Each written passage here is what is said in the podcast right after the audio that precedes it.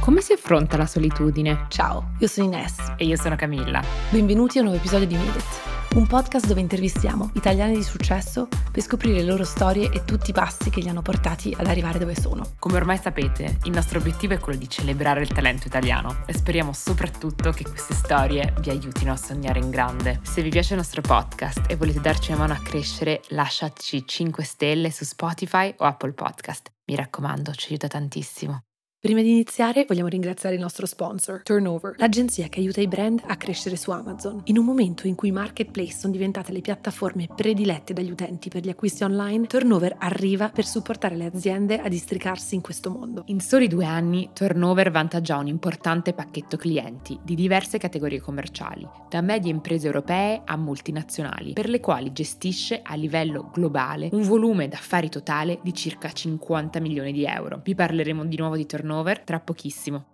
Questa settimana abbiamo avuto il piacere di intervistare Ambrogio Beccaria, campione di vela oceanica e ideatore del progetto Alla Grande. Ambrogio nasce lontano dal mare, a Milano, ma l'incontro con un istruttore di vela gli fa scoprire la vocazione che lo porterà ad attraversare gli oceani. Partito da zero nel 2015 con il relitto di una barca restaurata con le sue mani, da dove viene il nome di Alla Grande tra l'altro, Ambrogio investe tutte le sue speranze per realizzare il suo sogno. Adesso Ambrogio è uno dei velisti solitari italiani di maggiore successo successo a livello internazionale ed è stato il primo ed unico italiano a vincere la Mini Transat, una delle più importanti regate oceaniche, che consiste in una traversata dell'Oceano Atlantico in solitaria, da sempre dominata dai francesi. Ambrogio però non si è limitato a fare il velista, ma si è impegnato anche nell'attività di progettazione di nuove imbarcazioni, sponsorizzato da Pirelli e Mapei. Alla Grande, nome della sua vecchia barca, è stato ripreso per battezzare il progetto di un'imbarcazione all'avanguardia, sia dal punto di vista tecnologico che dall'impatto ambientale. Con questa imbarcazione imbarcazione Ambrogio ha esordito nella leggendaria Route du Rhum, dalla Francia alla Guadalupa, conquistando uno storico secondo posto per l'Italia. Un ragazzo che attraversa l'oceano in solitaria, a bordo di un relitto restaurato, è la metafora del percorso che accomuna tanti ospiti del nostro podcast. In questo episodio cerchiamo di andare in profondità alle tante emozioni che si provano facendo uno sport come quello di Ambrogio. La solitudine, la paura, la passione e la competitività. Ascoltiamo la sua storia.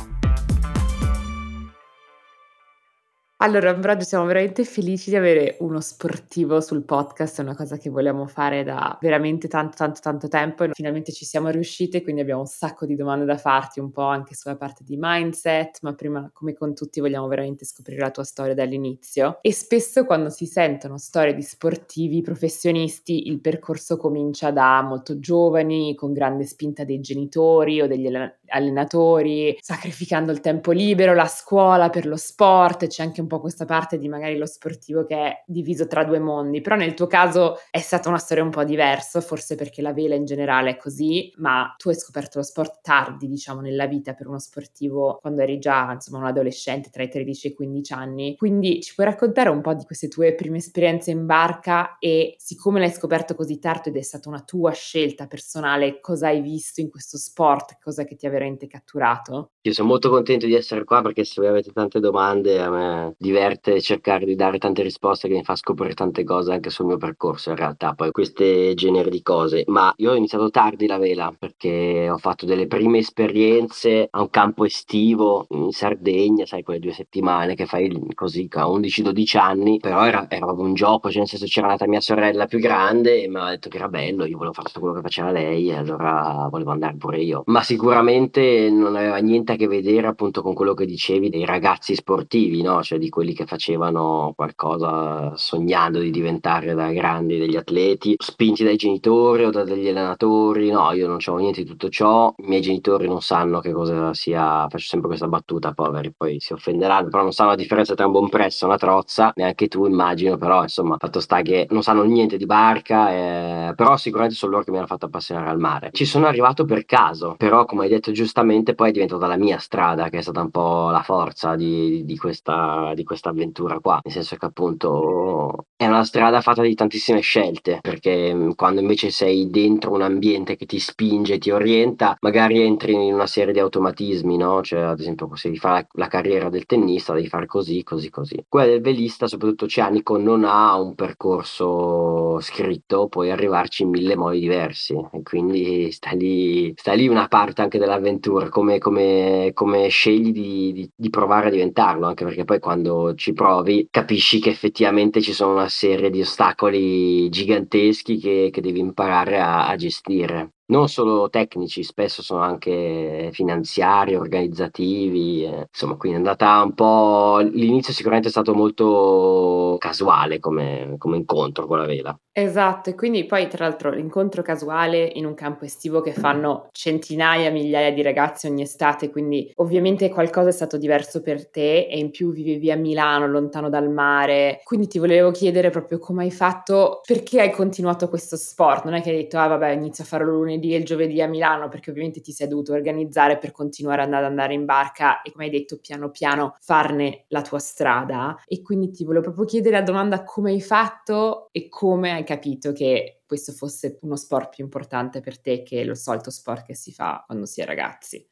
Io ho un momento di epifania nella mia testa, che ho capito che questa cosa effettivamente era veramente una figata assurda. Dopodiché decidere che sarebbe diventata la mia vita no, non, non l'ho mai deciso veramente, è stata una cosa che invece piano piano si è costruita. Però il momento di epifania è proprio questo istruttore che aveva la nomea di essere un cattivone lì in questa scuola di vela. Un giorno che c'era troppo vento, ha detto chi vuole uscire può uscire con me, gli altri no. E io mi ero scapicolato per uscire con questo istruttore, ma mi ricordo ricordo questa uscita dove ho conosciuto il maestrale, le prime planate, ho capito che effettivamente la vela poteva essere anche una, una, uno sport super adrenalinico, non era solo un modo carino per passare una settimana al mare, ecco. Poteva essere veramente uno sport con mille sfaccettature, con mille cose da, da scoprire. Sicuramente abitando a Milano non era possibile, o perlomeno nella mia testa non, non esisteva l'opzione di poter fare vela durante l'anno, anche se poi in realtà era possibile, perché ho scoperto che il lago di Como era un posto bellissimo per fare farlo ed è molto vicino, però sai, tutte cose che, cioè, qualcuno ti deve dire a un certo punto. E così è andata, io ho avuto la fortuna che ho incontrato degli istruttori che in un modo o nell'altro mi hanno coinvolto in tante cose. Ovviamente perché vedevano che un ragazzino appassionato che si interessa è, è oro per loro, no? Cioè, nel senso, quando cerchi di trasmettere qualcosa e trovi qualcuno che ascolta, ovviamente faceva piacere anche a loro. E per me, a me sembrava, sembrava il modo per diventare grande anche. E quindi in realtà all'inizio è stato anche molto molto, ero molto affascinato da questo, non solo dallo sport in sé, ma da scoprire tutto quello che non era la cerchia di Milano, ogni tanto, insomma, no, anzi che che quando sei adolescente diventa molto piccola, no? Cioè, con, ma in ogni posto in cui stai, credo. Quando sei adolescente il mondo ti sta un po' addosso. Quindi questo è andato avanti tutto il tuo liceo, quindi durante il liceo facevi vela quando potevi, il weekend, insomma magari prendevi del, del tempo da scuola per fare tutte le gare, le regate appunto che ti proponevano i tuoi istruttori, però non l'hai mai fatto con l'ottica di diventare un atleta, come dicevamo. Quindi, arrivato il momento di iscriversi all'università, ci hai raccontato che ti sei iscritto a un corso di ingegneria nautica alla Spezia, chiaramente per rimanere vicino al mondo delle barche, che ti aveva così tanto appassionato. Ma tu, in quel momento, se ti rimetti nel te diciottenne che faceva questa scelta, avresti già voluto fare l'atleta professionista, il velista professionista e cercare di capire cosa voleva dire fare la vela per lavoro o ancora non, non lo vedevi come una strada possibile? Era assolutamente il mio sogno, ma era troppo. È come un bambino che diceva di diventare astronauta, cioè sì, bello, ma anche no. Cioè, non voglio sperare una roba che non riuscirò mai a farla. Veramente sembrava troppo lontana. Pensare di fare, ma, ma, ma, come ci vivi? Cioè, boh, nel senso, era veramente una roba troppo lontana e troppo complicata per, per sperare di, di, diventare un velista professionista. E quindi mi sono avvicinato a tutto ciò che era vela senza rischiare troppo, no? Cioè, nel senso che la vela, appunto, come conosciute in Italia, soprattutto è crociera, quindi ovviamente c'è un sacco di lavoro sulle barche da crociera, quindi lì ho iniziato a lavorarci abbastanza presto e appunto anche la scelta dell'università è stata una mezza scelta, nel senso che io avrei preferito, cioè lì per lì la scelta che avrei fatto mia, solo mia, era quella di, di buttarmi nel mondo del lavoro delle barche a vela, quindi fare solo skipper, tutto quello che c'è da imparare sulle barche, anche di manutenzione, di veleria, insomma di, di tutto quello che c'era da imparare che non sapevo. Un po', non so ancora se fortunatamente o no, fatto sta che mio papà mi ha un po' convinto invece a fare l'università e quindi avevamo trovato questo compromesso di questa università, la Spezia, che sostanzialmente appunto faceva un corso di, di ingegneria nautica. Io ho fatto comunque lo scientifico, appassionato di fisica, mi piace molto analizzare scientificamente tutte le cose, ma soprattutto la barca a vela, perché ha un moto che in realtà è molto complesso e, e che mi dà degli strumenti per, per, affinare un po' quello che capisco delle barche a vela. Quindi sì, in realtà diciamo che alla fine la scelta dell'università è stata una mezza scelta,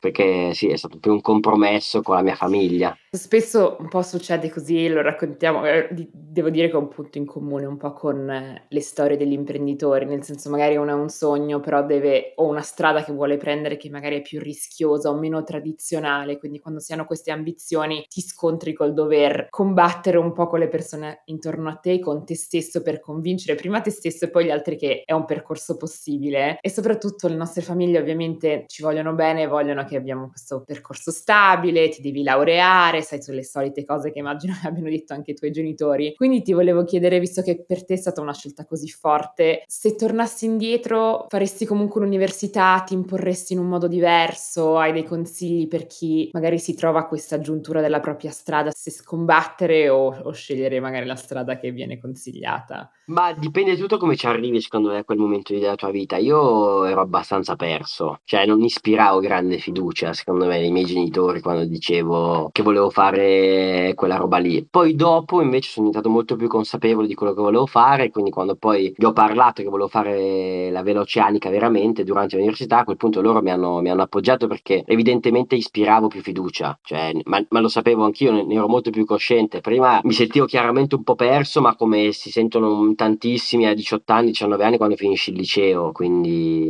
in realtà sai, è molto difficile dare un consiglio perché dipende veramente da, da come ci arrivi in quel momento lì. Io,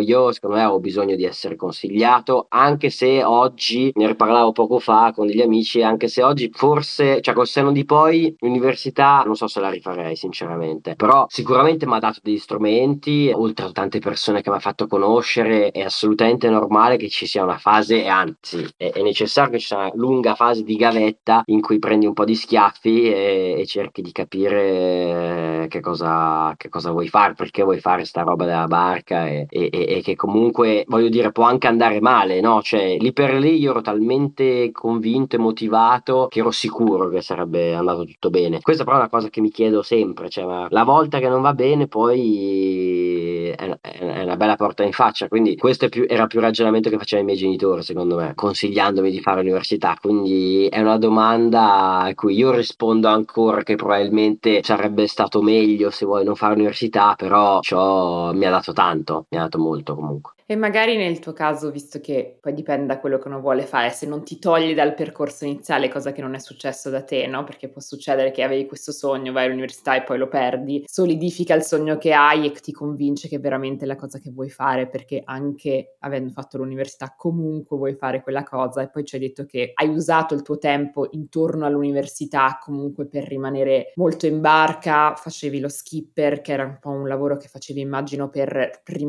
su una barca e, e, guadagnare. Quindi ti volevo chiedere anche di questo altro lavoro che hai fatto mentre, lavora, mentre studiavi, scusa, è stato importante? Sei riuscita a, a guadagnare abbastanza per avere un po' di indipendenza economica che ti ha permesso poi di magari iniziare il tuo sogno da velista, professionista? Come hai visto quella parte? Effettivamente c'è un grande problema de- della barca a vela che costa tanti soldi, soprattutto quando hai 20 anni e, e solo tanti sogni e poco altro. Quindi lì per lì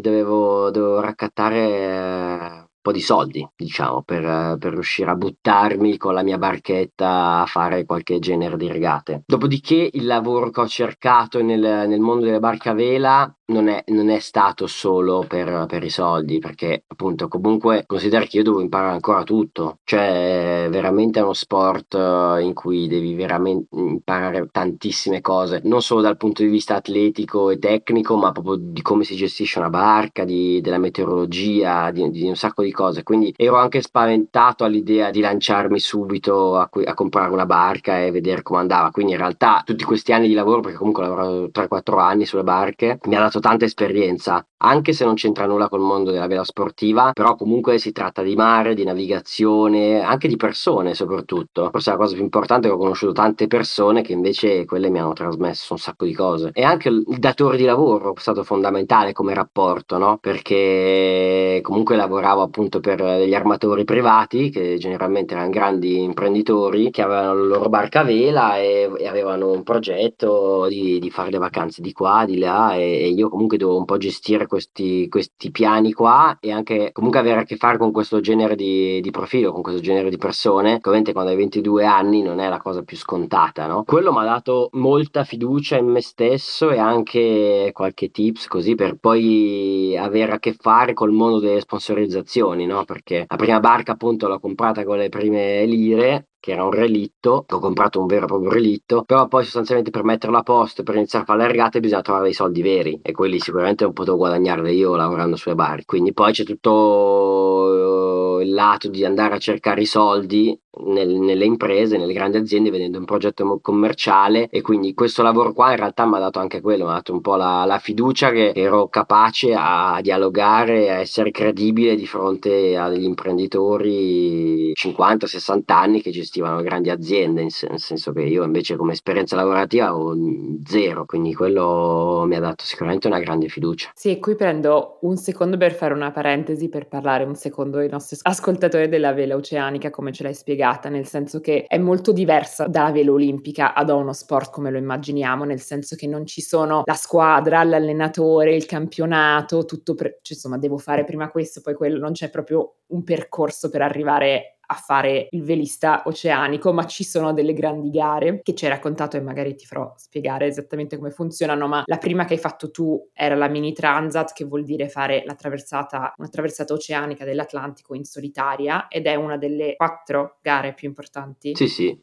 Giusto? Possiamo dire così. Ok, una delle quattro gare più importanti e quindi tu per lanciare la tua carriera hai dovuto fare questa mini transat e come ci spiegavi è uno sport precario individuale in cui devi tirare su i soldi per poter partecipare nella gara, per poter comprare la barca per poter avere tutto quello che ti serve per partecipare nella gara. Quindi per lanciare la tua carriera tu hai fatto questa mini transat e lo hai fatto appunto tirando fuori dall'acqua un relitto con i tuoi primi soldi guadagnati, mettendolo a posto, ma poi è bastato quello per partecipare alla prima gara. Ci puoi raccontare come ti sei preparato a quella tua prima, vera, il tuo primo vero step in realtà per lanciare questa tua carriera? Sì, sì, assolutamente. Beh, è stato proprio il momento in cui ho provato a diventare un velista oceanico. Prima non avevo mai navigato neanche in oceano. Quindi ho comprato questo relitto appunto dopo che ho messo da parte qualche soldino. Era un mini 650, che quindi sono queste barche di 6,50 m, quindi vuol dire minuscole, fatte apposta per costare poco e per far così da iniziazione ai giovani che vogliono lanciarsi in questo mondo qua. Quindi ogni due anni c'è la mini Transat negli anni dispari che ha attraversato l'Oceano Atlantico Atlantico in solitario in due tappe, quindi la Francia, Car- Canarie, Canarie e Caraibi, su queste barche di 6 metri e mezzo ed è proprio la porta d'ingresso nel mondo della vela oceanica. Tantissimi di, di, di quelli forti, considerati appunto i fenomeni di questo sport, sono passati da lì. Per l'Italia è praticamente l'unico modo per per entrare nel mondo della vela oceanica. Mentre in Francia, che è dove è nato questo sport, dove è più sviluppato, c'è una filiera per i giovani, nel resto del mondo no in Italia no, quindi sostanzialmente se vuoi provarci al 99% devi passare dalla mini transat. Per me voleva dire buttare, scommettere grossissimo, perché voleva dire appunto mettere tutti i soldi che avevo, che vabbè non erano tantissimi, però tutti i soldi che avevo, tutto il tempo che avevo, tutte le energie, veramente voleva dire metterci dentro tutto, ma a vederlo da fuori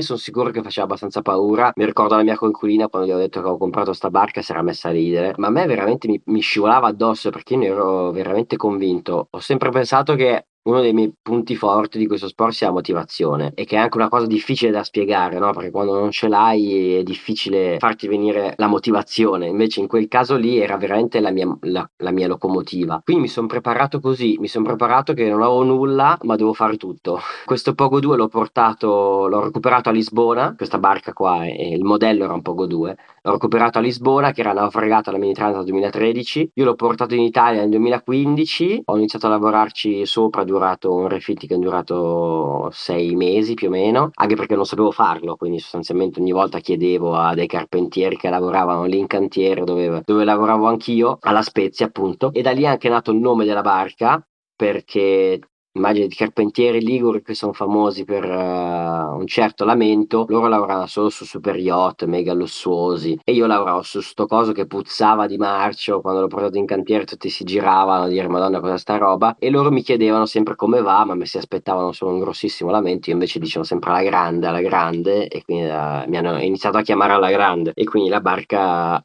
poi l'ho chiamata poi alla grande, è stato un bel modo per trovare eh, il nome della barca. Dopodiché il primo anno anno, quindi 2015, l'ho fatto tutto senza sponsor, di regate in Italia, uh, navigando con degli amici, cercando di appunto di spendere il meno possibile. Ho fatto i miei primi risultati perché comunque ho vinto le mie prime regate che mi hanno messo un po' in risalto su, sui media che parlano di vela in Italia e da lì poi l'anno dopo ho iniziato a cercare i soldi perché quell'anno lì non mi sentivo neanche in grado, non mi sentivo credibile, cioè uno che non ha mai fatto nulla perché dovrebbero darti due lire per fare sta roba. Invece ho iniziato a comunicare, ho iniziato a spiegare che volevo fare questa cosa, ho iniziato a far uscire effettivamente questo mio grandissimo entusiasmo di voler fare sta roba e, e che, che, ne ero capace ma che mi mancavano i mezzi e così poi ho organizzato degli incontri nei, nei circoli velici, Lega Navale e quant'altro e a Milano uno dei primissimi incontri che ho fatto uh, tra le persone invitate c'erano ovviamente tutti i miei parenti, amici e quant'altro.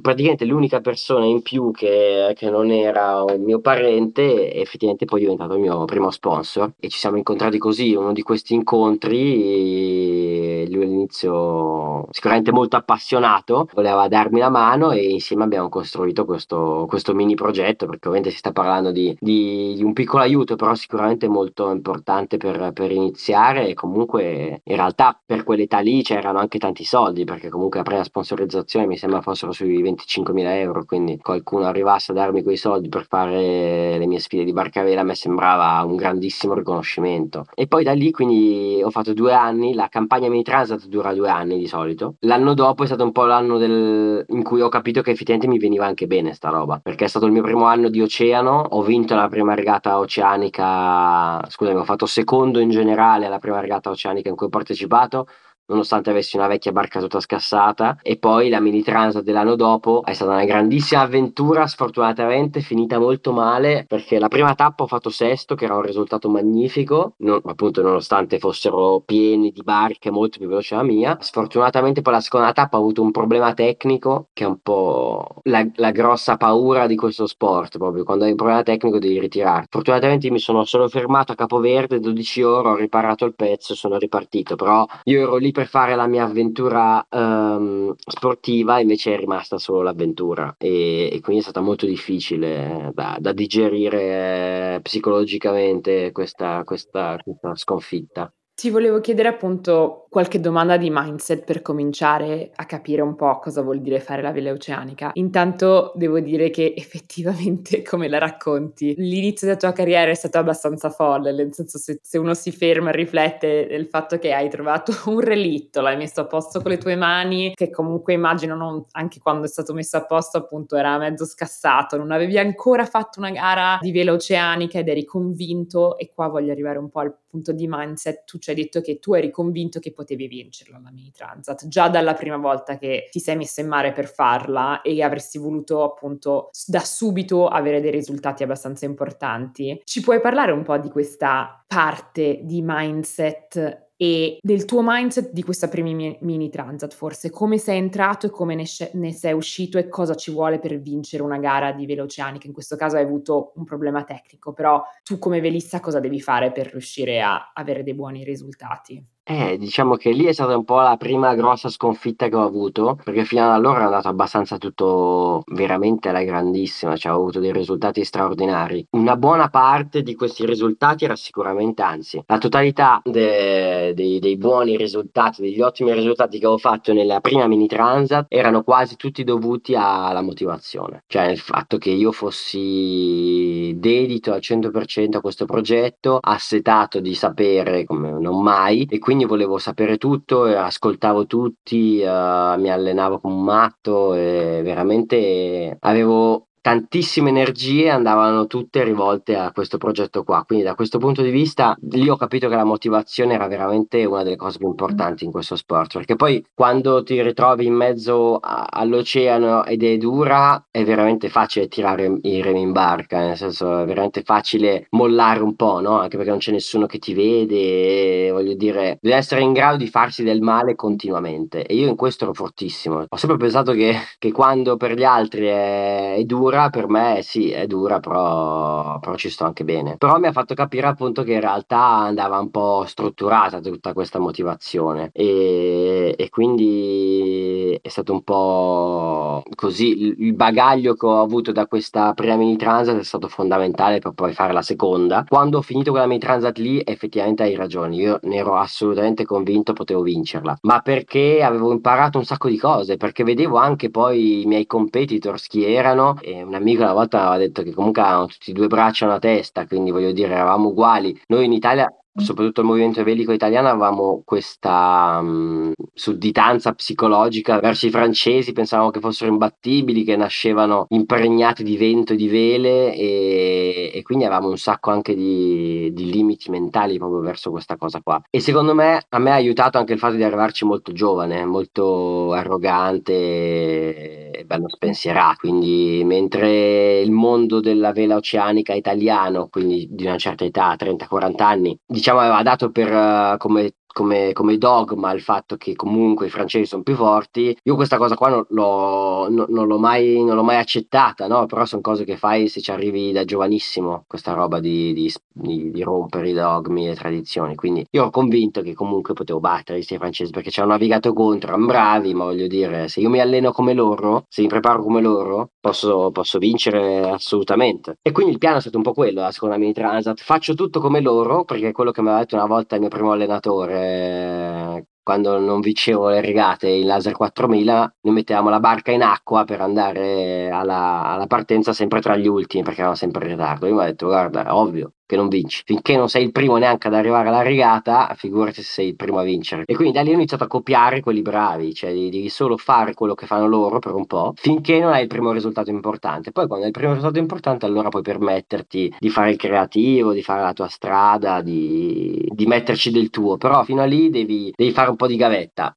E quindi mi sono trasferito in Bretagna, ho trovato uno sponsor più importante che mi finanziava una barca moderna, quindi che andava come le altre. Ho iniziato ad allenarmi con loro, poi i risultati sono stati enormi perché, perché comunque ho, dominato la, la prima stagione 2018-2019, ho dominato tutte le regate perché su 13 regate ne ho vinte 10. Divento il primo italiano a vincere la mini transat nel 2019, ma soprattutto con un vantaggio gigantesco, cioè veramente, è stato veramente per me diciamo che la sicurezza in me stesso non era, non era più un problema dopo, dopo, questa, dopo questa avventura. Facciamo una piccola pausa per parlarvi di Turnover, l'agenzia nata all'inizio del 2021 che aiuta le aziende a muoversi nel complesso mondo delle vendite online, in particolare su Amazon. Se sei un imprenditore, un manager o semplicemente lavori in un'azienda e vuoi incrementare le tue vendite online, ascolta bene. Turnover gestisce gli account Amazon dei propri clienti per aiutarli a vendere di più e meglio. Per farlo lavora su diversi ambiti, come l'ottimizzazione e gestione dei prodotti, lo sviluppo di asset come foto e video ad hoc per questo canale, la creazione e coordinazione coordinazione di campagne ADV e l'analisi e lo studio di dati per implementare le strategie di crescita. Turnover è parte del Service Provider Network di Amazon ed è un Verified Partner di Amazon Advertising, il programma di intermediari certificati Amazon. Maggiori informazioni su www.digitalturnover.it. Abbiamo parlato appena della tua seconda mini transat e hai detto che i risultati sono stati enormi, anche perché sei stato il primo italiano a vincere la mini transat, quindi sono sicura che appunto ha un po' rinforzato questa idea che non solo i francesi possono vincere queste gare e ha, messo un po' l'Italia sulla mappa della vela oceanica. Ci puoi spiegare un po' che mentalità hai avuto durante l'evento, come è andata la gara, cosa vuol dire fare, cosa vuol dire essere in barca e fare la mini transat, essere da solo nell'oceano, se ci puoi in qualche modo modo raccontare un po' le sensazioni che si hanno in questo sport. Sì, no, mi, mi, fa ridere perché poi una delle cose che ho detto all'arrivo appunto di, su questa cosa qua, ormai la, la, usano come battuta alcuni miei amici con cui ho fatto la mini transat, no? Che poi ci, cre- ci credo molto in realtà, cioè bisogna accettare il dolore, cioè eh, comunque fare la mini transat è una cosa che fa male al corpo, alla testa, no, non che ti fa male, che ti fa diventare qualcuno di, di poco di buono, ma ti fa male, proprio ti provoca dolore, sia dal punto di vista fisico che psicologico, comunque è uno stato che dire non cerchi, no? non, non è che cerchi quello stato lì perché stai bene, però a me quello stato lì è quello che, che, più mi, che più mi spinge, perché è un po' quello che mi, sì, che mi spinge a fare delle cose impossibili, cioè perlomeno impossibili per me e per la mia testa di quando sono a casa, no? Mi spinge assolutamente oltre i miei limiti e, e e mi avvicina anche un po' al mondo naturale, nel senso che quando effettivamente fai la mini transat ti senti più vicino al mondo naturale che al mondo degli umani, nel senso perché comunque non parli, non parli e quindi sei, sei da solo e, e quindi uh, sviluppi una sensibilità incredibile di cui non hai bisogno quando sei a terra, no? Però se ci pensi la prima cosa che fa un uccello marino quando si, si sveglia è guardare le nuvole, no? E cercare di capire che tempo c'è. E così fai quando, sei, quando fai la mini transat, cioè la prima cosa che fai quando sei lucido è cercare di capire eh, cosa succederà, quindi predire il futuro una grossa parte di questo gioco è sviluppare la sensibilità per cercare di capire che cosa farà il mare, cosa farà il vento e quindi è un gioco super romantico in realtà, super tecnico anche, in cui devi veramente metterti a nudo sotto ogni punto di vista, soprattutto appunto psicologico, perché comunque fare la mini transit vuol dire anche amare la solitudine, che non vuol dire che, che devi amare la terra, cioè io faccio sempre questo, cerco sempre di spiegare che è molto diverso io in barca, io a terra, siamo molto diversi, ovviamente con una consapevolezza, nel senso che l'io in barca secondo me si trova bene perché a terra ho capito che comunque io amo le persone, amo la compagnia, non sono assolutamente un burbero solitario, che però ho capito, diciamo, una delle poche cose che ho capito, che comunque stare da soli e stare bene da soli con se stessi è la base. Penso che questa idea della solitudine sia la cosa che fa più paura a chi non ha mai provato quello che hai provato, cioè l'idea di stare da solo su una barca, non solo perché è anche pericoloso e parleremo anche un po' della paura, è anche pazzo pensare di stare giorni e giorni e giorni da soli senza parlare a nessuno e senza avere un confronto, prendere tutte decisioni anche in mare da solo senza poter dire ma secondo te ho fatto una cazzata? E quindi immagino anche arri- all'arrivo se la cosa non va come volevi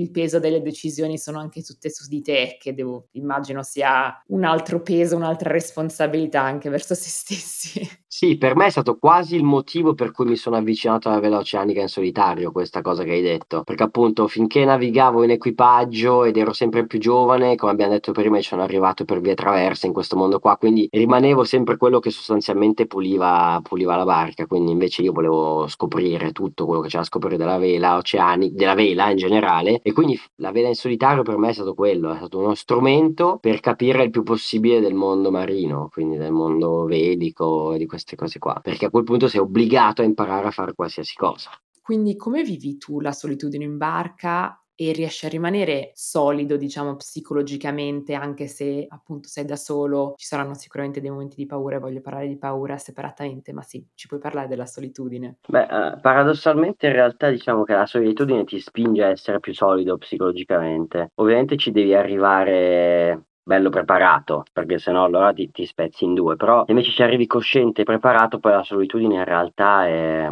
è utile, no? Perché appunto non hai, non hai nessun altro con cui, con cui puoi sfogarti o con cui puoi lasciarti un po' andare. Però è un equilibrio un po' particolare, perché appunto diciamo che una delle cose che ti manca di più è proprio questo, non avere il conforto di un amico, di, di una persona su cui così niente, con cui condividere momenti complicati, non puoi neanche pensare così di sopravvivere vivere psicologicamente tenendo tutto dentro. Quindi in realtà è un po' come a terra, nel senso che devi saper gestire bene questo, questo rapporto con te stesso e tutte le bugie che ti dici poi escono fuori ancora più grosse. Quindi in realtà è abbastanza simile alla terraferma è un po', è un po' più, uh, come dire, un po' più pompato, diciamo, perché ovviamente è tutto un po' più forte, c'è tutto quello che senti è un po' più forte, i sentimenti sono tutti un po' estremizzati, no? E secondo me questo fa la solitudine, amplifica un po' tutto. E infatti una delle prime cose che mi aveva detto il mio allenatore era stata proprio questa cosa che all'inizio facevo fatica a capire, ma lui diceva che sostanzialmente devi essere piatto, cioè che non devi farti prendere troppo dallo sconforto, ma al contrario non devi farti prendere neanche troppo dall'entusiasmo entusiasmo, perché appunto la solitudine fa questo, no? amplifica parecchio eh, i picchi, sia positivi che negativi, e che ti tolgono tantissime energie. Quindi in realtà è importante insomma rimanere un po' come di un po' zen, diciamo. Sì, certo, perché sei da solo, anche lo dicevamo, a prendere tutte le tue decisioni, quindi immagino che ti fai tutta una tua idea in testa di come andrà una certa giornata, poi se le cose cambiano, non vanno come vuoi, sei magari un po' più, come dicevi, magari un po' più fragile, sei più solido, però magari fragile che un piccolo cambio di programma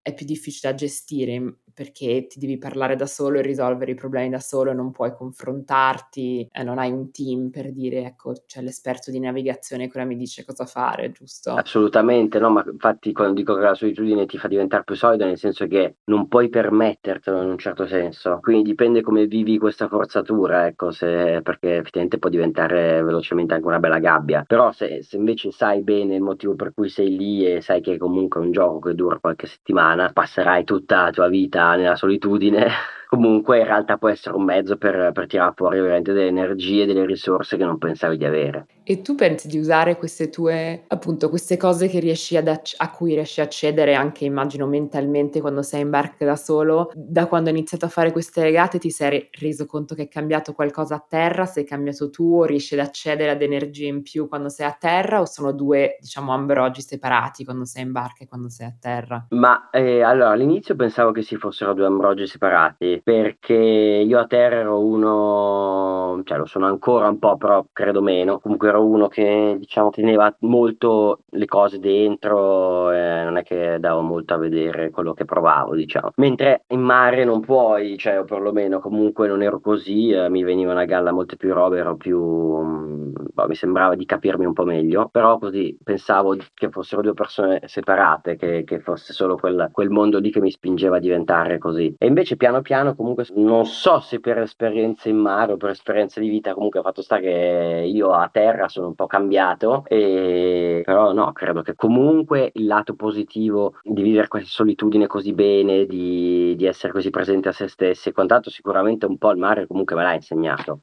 Poi volevo chiederti, come avevo anticipato, un po' del, di un'altra emozione che immagino sia, se non forte, comunque presente, che è quella della paura. Immagino che ci siano dei momenti di... So che mi, ci avevi detto che non, non ti senti di avere paura quando sei in barca, sei abbastanza, diciamo, concentrato, ovviamente, però immagino che sia qualcosa che, a cui devi ogni tanto accedere perché ovviamente le condizioni possono essere abbastanza estreme, soprattutto perché appunto sei da solo, di nuovo oceano aperto, magari te lo richiedo, non senti mai paura oppure sei solo molto bravo a capire dove portare la tua testa quando potresti avere paura? No, allora, è, è sicuramente super difficile rispondere a questa domanda perché sembri un, un pazzo psicopatico se dici che non c'è mai paura, ma effettivamente non, non è così, nel senso che bisogna bene definire anche cosa voglia dire no, questa paura, perché di base comunque questa sensazione di tensione che può succedere, che insomma che, che, le tue azioni, che ogni tua decisione ha un peso più denso di quando sei a terra, questo lo sento e, e lo vedo e, e, lo so che non,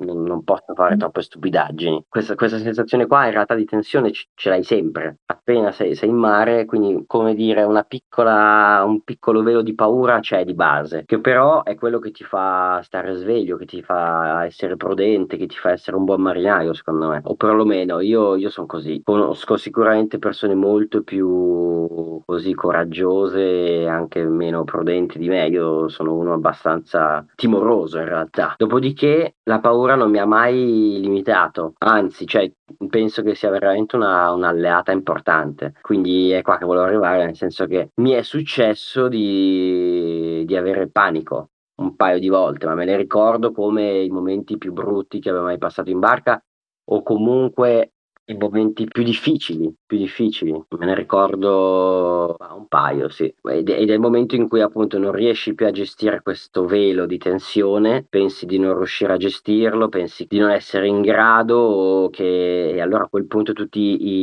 i tutti quei micro paure che hai di base diventan possono diventare dei mostri. E allora lì quel quello è molto è molto pericoloso quando succede, no, perché appunto non sai bene come ne esci. Esatto, però mi piace molto questa cosa che hai detto che la paura può essere in realtà anche uno strumento e lo penso anche per per tutte le persone che prendono rischi, che non devono essere per forza per forza sportivi o fisici, ma i rischi che si prendono nella vita è normale avere un po' di paura quando si fanno cose che magari non sono proprio nella nostra mente le cose più comode del mondo, quindi però sono è una è una sensazione giusta che uno può anche usare per migliorarsi. E quindi qua che mi piace molto fare paralleli tra lo sport e la vita, perché penso che gli sportivi vivono le emozioni che tutti noi viviamo, però alla al picco, cioè fai molti picchi e molte vallate, nel senso che vivi tutto con molta forza, anche se in barca cerchi di essere zen, hai accesso a queste estremità di emozioni che magari sono più difficili da raggiungere nella vita, però su cui si può imparare tantissimo. Infatti poi penso che gli sportivi abbiano una testa particolarmente forte. Poi uscendo un po' da questa chiacchierata sulle emozioni, volevo tornare un po' sulla,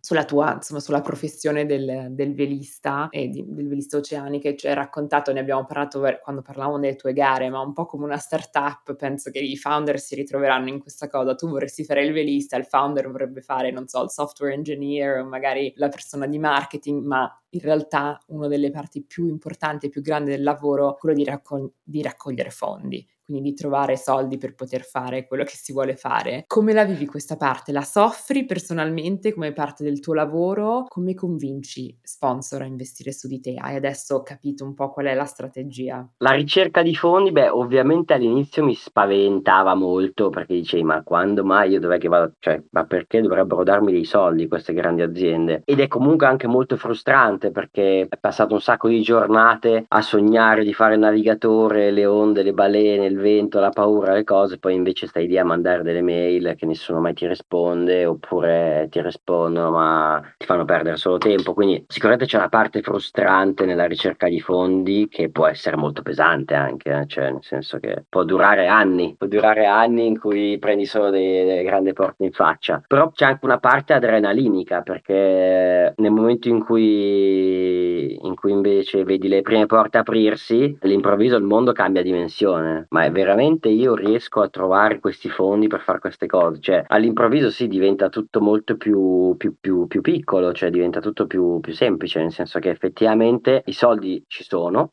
ce n'è un sacco ovunque, tu devi essere in grado di, di, interpretare il momento e riuscire a intercettarle, quindi in realtà è anche molto adrenalinica, sei anche molto competitivo come ambiente, quindi è super eccitante quando poi riesci a convincere delle multinazionali a seguire il tuo progetto, dici ma cavolo, ma veramente, cioè nel senso è incredibile, no? Se oggi penso che Pirelli e Mapei sono i miei sponsor, dico ma com'è possibile? Se me l'avessero detto 5-6 anni fa sarei, sarei messo a ridere probabilmente, no? E su come come li convinco? Beh, non è veramente molto complicato. Cioè, non lo so, forse in realtà è così semplice che, che, sembra, che sembra assurdo ma allora, io non ho studiato nulla di, di, di tutto ciò, cioè di, di, come funziona un'azienda, del marketing, la comunicazione, economia, e, diciamo sono tutto molto autodidatta su tutto ciò. Nel mio caso, secondo me, funziona molto la sincerità, cioè nel senso che comunque io faccio una cosa che sostanzialmente siamo in due o tre a farla, sta roba in Italia. E mediamente, secondo me, quando un'azienda gli fai capire che c'è davanti qualcuno di super motivato, che comunque ha una certa dose di di talento e con un progetto più o meno credibile, nel senso comunque un po' strutturato e fai capire che comunque hai capito di, di cosa stai parlando, secondo me le, le aziende in realtà cioè,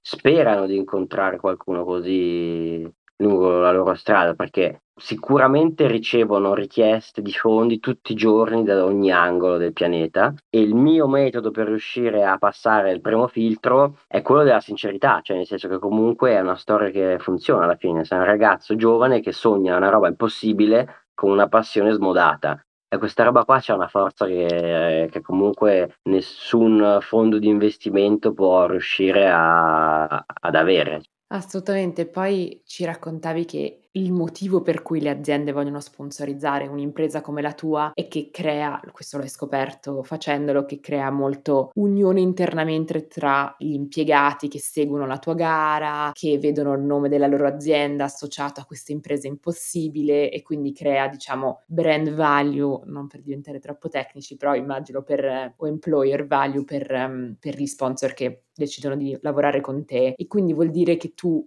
devi comunicare la tua gara, immagino che hai un, fi- un, feed, uno stream, devi trovare un modo per raccontare la tua gara mentre sei in barca a Pirelli, a Mapei e a tutte le persone di quelle aziende che ti seguono. Come gestisci questa parte della comunicazione? Cosa funziona quando sei in mare? Cosa vogliono vedere le persone? Beh, su che cosa vogliono vedere le persone è una domanda che comunque continuiamo a porci perché dipende un po' a chi vuoi parlare, no? Da questo punto di vista a me piace comunque raccontare la regata, perché comunque questo è uno sport che spesso quando se, se dovessi avere 30 secondi per spiegarlo, molto probabilmente qualcuno penserebbe appunto che sei no, giovane miliardario appassionato di vela e che passa la sua estate ad abbronzarsi, non so come dire. E invece la cosa che un po' stupisce a volte è che comunque è uno sport durissimo, durissimo, super tecnico, super tecnologico, con delle sfide incredibili, storiche anche perché comunque è uno sport che ormai ha 60 anni. Quindi a me pa- piace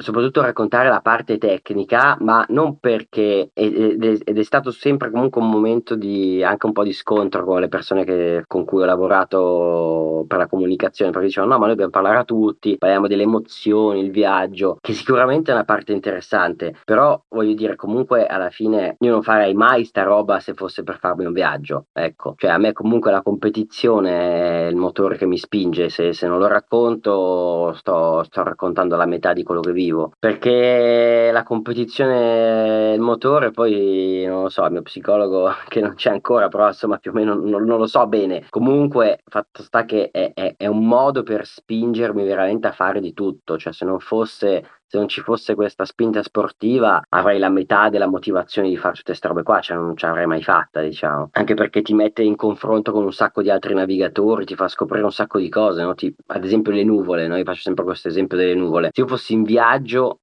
così per scoprire me stesso, il pianeta, non so bene che cosa. Le nuvole sì, belle, però voglio dire, non è che le avrei studiate più di tanto. Invece in competizione, visto che sei in competizione, ogni metro cambia, ogni, ogni tipo di nuvola cambia, quindi a quel punto ti dà la forza la motivazione per studiarle, appassionartici e capire fino in fondo effettivamente come funziona e come tu puoi sfruttarle al meglio. Perché comunque, cioè noi facciamo questo gioco no, di mischiarci con la natura, di far finta appunto come dico di fare gli animali selvaggi e quant'altro però fatto sta che per fortuna non rischiamo di morire ogni secondo come un animale in mezzo all'oceano no? che quindi lui ha lo spirito di sopravvivenza che lo spinge a fare quello che fa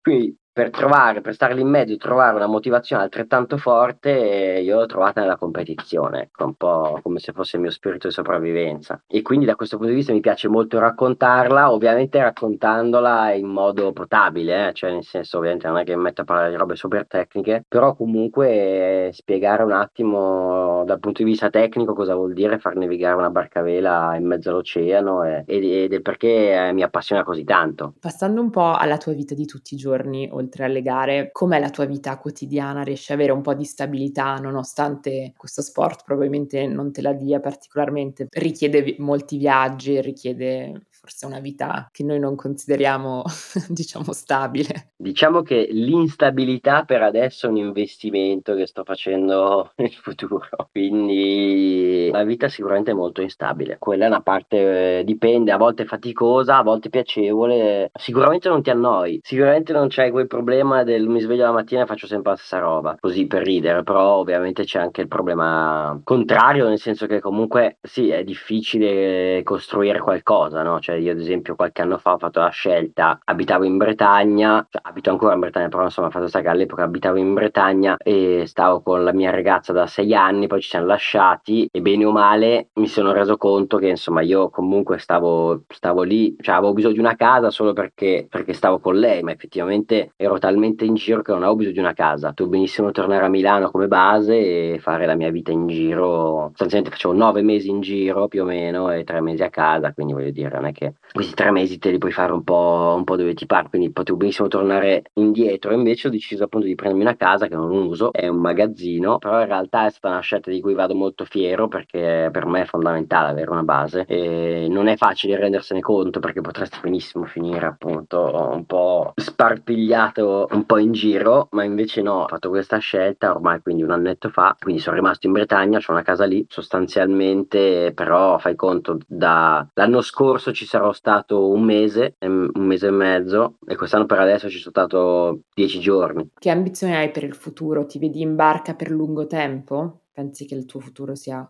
sia sempre quello. Ma allora, in, in questo sport c'è un Graal, che è il giro del mondo in solitario, senza scalo, si chiama Vende Globe. C'è ogni quattro anni, bisogna farlo. Almeno una volta nella vita lo vorrei fare. Quindi niente, ci si rattacca tutto il discorso di prima, del de costruire il team, trovare i partner, sicuramente molto complesso. Comunque, in realtà per adesso non è una roba a cui sto lavorando attivamente tutti i giorni, perché adesso ho il mio progetto, la Grande Pirelli, che comunque mi richiede tantissima energia, sulla quale voglio fare molto molto molto bene perché ho appena iniziato abbiamo fatto solo due regate per adesso, quindi no, l'idea è comunque adesso godermi questo progetto per il quale ho lavorato tantissimo, che è stato comunque un azzardo sia dal punto di vista sportivo sia dal punto di vista imprenditoriale, perché comunque abbiamo costruito questa barca in Italia con gli architetti italiani che non avevano mai fatto una barca prima, con un, con un cantiere nuovo in Italia, quindi con tutta una serie di robe che viste da fuori sembravano dei matti, ma noi eravamo talmente convinti che poi effettivamente ha funzionato. Quindi anche da questo punto di vista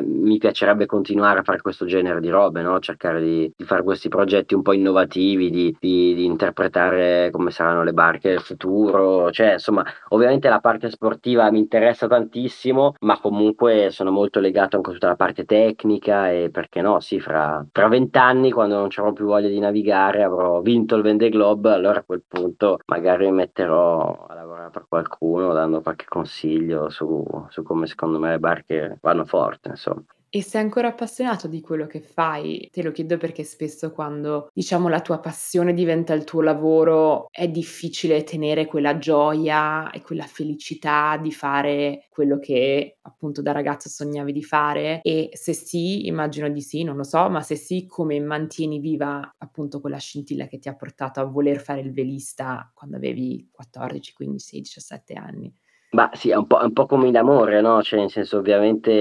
eh, i primi mesi c'hai le stelline negli occhi e pensi che che sia la cosa più bella del mondo, che, che voli so, un metro sopra terra, no? Però ovviamente questo un po' cambia, ma ci sono legati tantissimo, cioè sono convinto che è una passione che non mi, che non mi passerà mai. Comunque sì, era un, un, discorso che facevo molto con il mio compagno del liceo, perché anche lui era molto appassionato di vela, poi lui invece ha fatto l'architetto e lui appunto la sua roba era no, ma io non voglio farlo, farlo anche perché Sicuramente perché gli interessava anche altro, ma anche perché comunque non voleva far diventare il suo hobby il suo lavoro, no? Però per me non è un hobby, questa roba qua non può stare dentro dei ritagli di tempo, cioè è gigantesca, quindi io volevo dedicargli la mia vita a sta roba qua. Quindi questo un po' mi sono sposato con, con, la vela. Finiamo sempre, siamo arrivati alla fine, finiamo sempre le nostre interviste con questa domanda. Nel tuo caso abbiamo parlato un po' di italianità in barca a vela perché dicevi sei il primo italiano a vi- aver vinto la mini transat, ci sono pochi italiani che fanno vela oceanica, quindi ti volevamo chiedere secondo te la tua italianità ti ha aiutato nella tua carriera sportiva e nella tua carriera da velista? Secondo me sì, perché, perché comunque ho una fame porca io, nel senso che all'inizio secondo me se riesci a passare i primi step da italiano poi ne esci sicuramente più forte. Cioè io a 20 anni rispetto a un velista francese che ha 20 anni mi ero fatto 10 volte lo sbatti che si era fatto lui, quindi poi alla fine sono cose che, che in un certo senso ti fortificano, quindi in acqua ero veramente uno squalo rispetto agli altri, però voglio dire è un po' un controsenso, no? mi ha aiutato perché era più difficile. E a, vo- e a volte funziona così e a volte, a volte meno. Diciamo che ti aiuta un po' in questa fase di, di lancio, no? Quindi all'inizio inizio è molto complicato perché nessuno sa nulla di cosa stai parlando, sei matto. Poi invece se riesci a passare questa prima barriera, sicuramente secondo me un po', un po di gavetta dura la, che ti ha fatto fare ti, ti torna come investimento, diciamo. E poi dopo dipende, dipende perché comunque appunto c'è questo vantaggio che non siamo tanti, quindi comunque c'è meno competizione con gli altri, per cui si riescono a trovare più fondi magari, però effettivamente siamo meno, quindi non ci sono regate importanti in Italia, quindi gli eventi no, importanti non sono in Italia e quindi di conseguenza ovviamente devi trovare delle multinazionali, da devono essere interessate ai mercati esteri, perché in Italia insomma è uno sport che ha tanta visibilità, ma solo magari su online o non ci sono eventi importanti, ecco. Sì, devo dire che mi fa sorridere questa risposta perché penso che è molto simile alla risposta che danno tanti founder di startup, nel senso c'hai più fame, hai più voglia, hai più ostacoli e quindi ti affini subito alla tecnica, però ovviamente non avere il supporto, l'ecosistema, le persone che possono aiutarti non è che è così bello, nel senso sarebbe bello avere un pochino più di facilità su certe cose, però è anche vero che la underdog story piace tantissimo, immagino anche, soprattutto, anzi senza dire immagino anche, piace tantissimo nello sport, quindi riuscire ad accedere a, quella, a quello storytelling, a quella parte, a quella fame deve essere un asset enorme. E no, so che non c'entra niente, è un altro tipo di vela, ma mi ha fatto la tua storia un po' mi ha fatto pensare a un film, un documentario che volevo consigliare a tutti, che è il documentario su come il team australiano ha vinto la prima America's Cup non vinta dagli americani nella storia, c'erano un sacco di cose che mi hanno fatto pensare alla tua storia, un po' appunto un po' underdog, un po' fame, un po' voglia di rompere un mondo dominato da un altro paese. Eh sì, sì l'ho visto, l'ho visto anch'io, dove c'è quell'architetto matto australiano. Matto che fa la barca. Sì, esatto. con una letta sulla chiglia, sì che nascondono, mi ricordo, l'ho visto anch'io, sì sì sì, bello. Beh sì, eh, però sai, la Coppa America quelli erano anni 70 mi sa, no? 80. Sicuramente quel mondo lì, adesso la Coppa America è diventata super mega gigantesca e quindi que- quella parte lì è più legata magari appunto a delle storie più, più simili sì alla mia, esatto, che poi in realtà è... L'inizio di uno sport. Eh. E niente Ambrogio, grazie mille di essere stato qui con noi, non vediamo l'ora di raccontare più storie di sportivi perché penso che tutti riescano a vedere quanto sono di ispirazione, non... oltre allo sport stesso, proprio l'idea, eh, appunto come diciamo, i challenge mentali, le difficoltà, portano tantissime storie veramente, veramente interessanti e belle, quindi grazie di aver iniziato questo trend con noi e di averci raccontato la tua. Fantastico, grazie a te, mi sono divertito. Questo episodio è stato sponsorizzato da Turnover, l'agenzia che aiuta le aziende a muoversi nel complesso mondo dei marketplace e in particolare su Amazon. Per le aziende, gestire la propria reputazione e credibilità in questo mondo si fa sempre più importante. Da qui nasce l'idea di Turnover di andare a supportare i venditori in questa nuova frontiera di gestione del business. Turnover risponde al meglio a questa esigenza e lo sta dimostrando con i risultati raggiunti dai suoi clienti. Maggiori informazioni su www.digitalturnover.it. Grazie mille di averci ascoltate. Mi raccomando, non dimenticate di iscrivervi al nostro podcast ovunque ci ascoltiate per non perdere nessuna puntata. Se ci volete dare una mano a crescere, lasciateci 5 stelle su Spotify o scriveteci una recensione su Apple Podcast. Ci mettete davvero pochissimi secondi, ma è un prezioso aiuto per fare scoprire il podcast a nuovi ascoltatori. E continuate a condividere Made It con i vostri amici, colleghi e parenti. Ci potete seguire su Instagram at madeit.podcast o su LinkedIn cercando Made It Podcast, dove condividiamo tanti contenuti contenuti esclusivi. Vogliamo ringraziare Sami Bianchi, il nostro sound editor, Cosimo Bigliotti, il nostro editor, Mattia Cittadino per il suo aiuto nella creazione dei contenuti social e Guglielmo per aver composto il nostro jingle.